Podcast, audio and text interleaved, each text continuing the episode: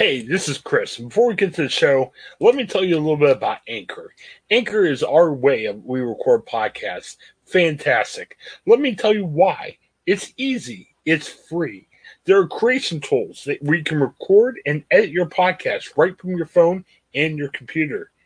Anchor will distribute your podcast for you, so it can be heard on such um, providers as Spotify, Apple Podcasts, and many, many more.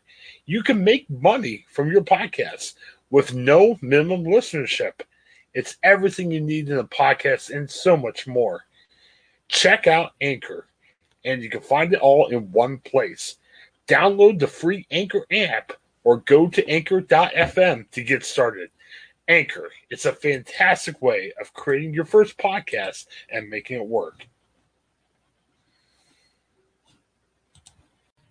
All right, back on the Ohioan podcast, and today a new law starts. Man, Craig, isn't exciting when we have opening days for new laws? Um, right.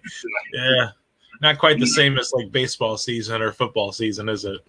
Yeah, I don't think it's gonna be like Cincinnati where they have a parade to celebrate or anything. But yeah, it's still important. It's something that uh, people need to understand. Uh, kind of a controversial one, to be honest with you. Uh, it's Ohio's new stand your ground law and uh, it took it takes effect today, and um, it is Ohio's rules for using de- deadly force. Um, so you know if you ha- or if you're licensed, you know you have a concealed carry, or um, say you know you're at your house and you have a gun at your house, or and what happens if someone breaks in? Um, you know you have the right to defend yourself, but there's got to be a um, some type of a law. Well, the new law a little controversial to be honest with you, it takes away the legal requirement that you need to retreat from a situation before using deadly force. So in the past, they said, hey, you guys show restraint. Um, you can't, you know, just pull out the gun and shoot somebody. Well, now they're saying, hey, you don't have to do that.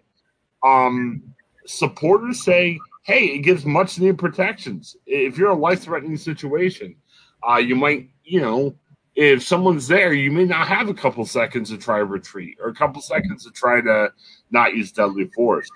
But the other thing is, hey, well, the, the people who are against that law says, hey, it's going to make people of color feel less safe and increase the number of, of gun deaths in America. Um, you know, uh, and I, I guess the point behind that is saying, all right, if there's somebody that you don't know near your house or inside your house – are you going to make judgments based on the color of their skin? I mean, it's easy to say, no, no, I, I won't do that. I won't do that. But we see that. Um, we even see that, you know, in some of the police deaths um, that we've talked about recently. Are people making a judgment eh, because someone's a person of color? Um, Craig, if, if you break into my house, I don't know who you are. Am I making a different judgment if it's you based on, or a person of color? Eh, you know, hey, I like to say I, I, I don't. But in a life threatening situation, sometimes people don't act that way. So it's very kind of controversial law, but hey, it's in place right now. And it's kind of scary, to be honest with you. I mean, what do you think about it? Yeah, I mean, it's it's hard to know what to make of it because it, it just it really kind of opens up for more opportunities for gun violence. Obviously, I am you know a proponent of, of gun rights, but at the end of the day, too, that you know guns do you know people do use guns to kill people. And i think you know one of the opponents here adam miller from columbus you know said that you know sort of fearing for one's life is so subjective and it's hard to prove false in court. So it, you know and he, and he also kind of said that it encourages people to stay in a confrontation. Um, but again, this you know a lot of this is is sort of meant for city streets and parks, or, or not parks necessarily, but city streets and county festivals and you know grocery store parking lots where you know you don't have to retreat now in order to you know use your firearm legally. Um, you know, it's it certainly is a controversial bill. I can see you know arguments from both sides of the fence here, and um, you know the hope I guess is is that people you know when they have guns they they use them wisely but that's not always the case unfortunately and you know the hope is right now that that maybe you know we can get more i think a lot of it's about clarity because you know, we talked about that with other things, you know, whether it's COVID, you know, health regulations. Here we're talking about, you know, when and where you can use a gun and when's the appropriate time to use guns, which, you know, we've never heard anybody say anything otherwise about if someone breaks into your home, you have the right to defend yourself. Um, you also have sort of the right to defend yourself out in public if someone were to attack you, things like that.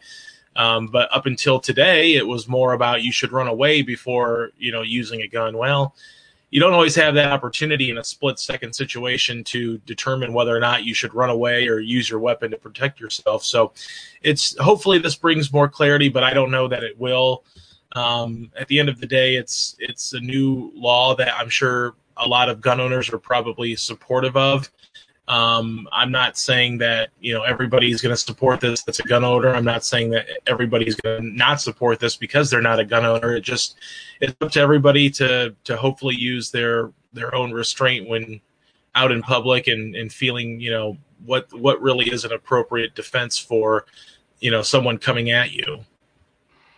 Yeah, and and I think I don't know. I mean, I go back, and you're right. It, it's it's a lot more than just a prowler at your house. It could be if you feel threatened at the store, or if you're whatever the case might be. I get scared about the person of color thing. I mean, I think people make wrong choices just based on the fact that they don't know that person beside them. Like what I'm saying is, you know, if it's a person of color, there's a lot of people that make the wrong choice, and, and that scares me too. The retreat thing, I'm not quite sure. Is that taking a step back? Is that you know saying okay, I don't have to shoot first? Uh, you know, right. uh, that that's a weird thing. But you know, in the dispatch.com story, they were talking about, hey, you know, it's pretty much giving the right to shoot first and ask questions later. Which wow, that's kind of because so if you have so in essence, I mean, it's almost putting everybody in the um, aspect of a police officer, where you're sitting there and saying, "Okay, I got to make that choice. You know, do I shoot or do I try to resolve it without shooting? You know, I mean, wow. And, and what's your standard for if you're feeling threatened or not? You know, your standard could be a lot different than my standard is. You know, I oh boy, I, and, hopefully these are situations that come up once in a lifetime. I mean, I'm not saying these situations are going to come up whenever, but man, everybody's got different standards of if they feel threatened or not, which could lead to some really scary situations. Yeah. Well, I mean, they even have a you know part portion in the, the, the dispatch story from Florida where a man was sentenced to 20 years, um, even though he kind of claims that he stood his ground when he shot this this man over a parking space of all things uh, back in 2018 it just makes you wonder like well you can stand your ground and, and want a parking space but are you arguing that this person charged you and was was aggressive towards you and that's why you shot them? I don't we don't know the full story for it but um, it, you know it just it makes you wonder if this kind of opens up a can of worms of people maybe becoming more violent because they're sort of allowed to i guess in some ways where you know unless you have cameras or people bystanders with cameras it's really going to be a you know your word against maybe someone that's deceased.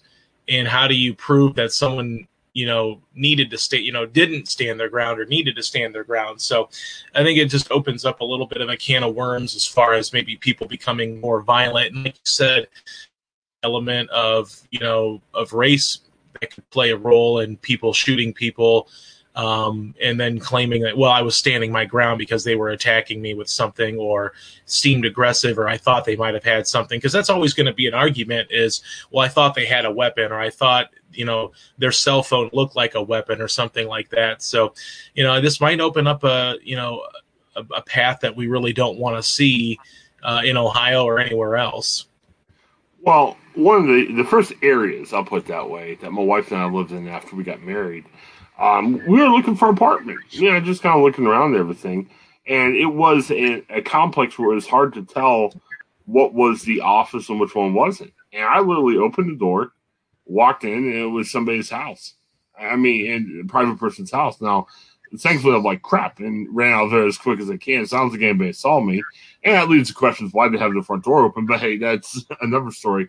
But you know, you never, you could have situations like that where it's not that I was trying to break in or anything. It was aloofness, or maybe the the sign wasn't clear on which place you should go to. I mean, could that be a life threatening decision I made? You know, I mean, those things happen, and sometimes we do dumb things that could cost us our life. I get that, but what I'm saying is we're creating situations where, man, that could have been my death day. You know what I mean? I, yeah. boy, I, I don't know. Uh, it's tough. Well, let, let us know what you think about this stuff. Um, it's scary, and you know, I, I, I feel weird kind of going to the race thing, but I think that's part of the problem that we have here in America. Uh, we make choices, and it's wrong. It's awful. Uh, you talk about people of color, you talk about Asian Americans, and everything else, and I. What scares me about rules like this, and I, I think that in theory, the rules make sense. You want to protect yourselves, Craig. I mean, if you and your wife are out there and you're feeling threatened, you know, you need to be able to protect yourselves. I get right. that. But at the same time, although in theory it makes sense, the practicality of it, the execution of it, could lead to more problems. So, um, us know what you think. I mean, I think there's good arguments both ways. Um, we're a little concerned. Uh, we'll, we'll, just leave it at that. So, but let us know what you think uh, on the Ohioan uh, here. We'll use your comments. Uh, if you go to our anchor page, we have a phone message where you can leave messages for us. Um, let us know how we're doing. If you have any comments on things we said, uh, do that. Check our sponsors and check out our Hope Interrupted book um, that we're um, helping promote. Um, you will see an ad right after uh, this podcast. So thanks for checking us out. Again, a lot more segments coming up. Have a great day. Hi, I'm Jennifer Mooney. Welcome to what is our new Hope Interrupted podcast based on the work from our book, Hope Interrupted, that I co authored with my good friend Byron McCauley. Hey, Jennifer, you know, I'm looking forward to this podcast as much as I was look, looking forward to writing this book with you. We hope to interview some uh, high impact folks as well as have a little fun. We're going to cover stories of hope. To learn more about our podcast and our book, please visit www.hopeinterrupted.com.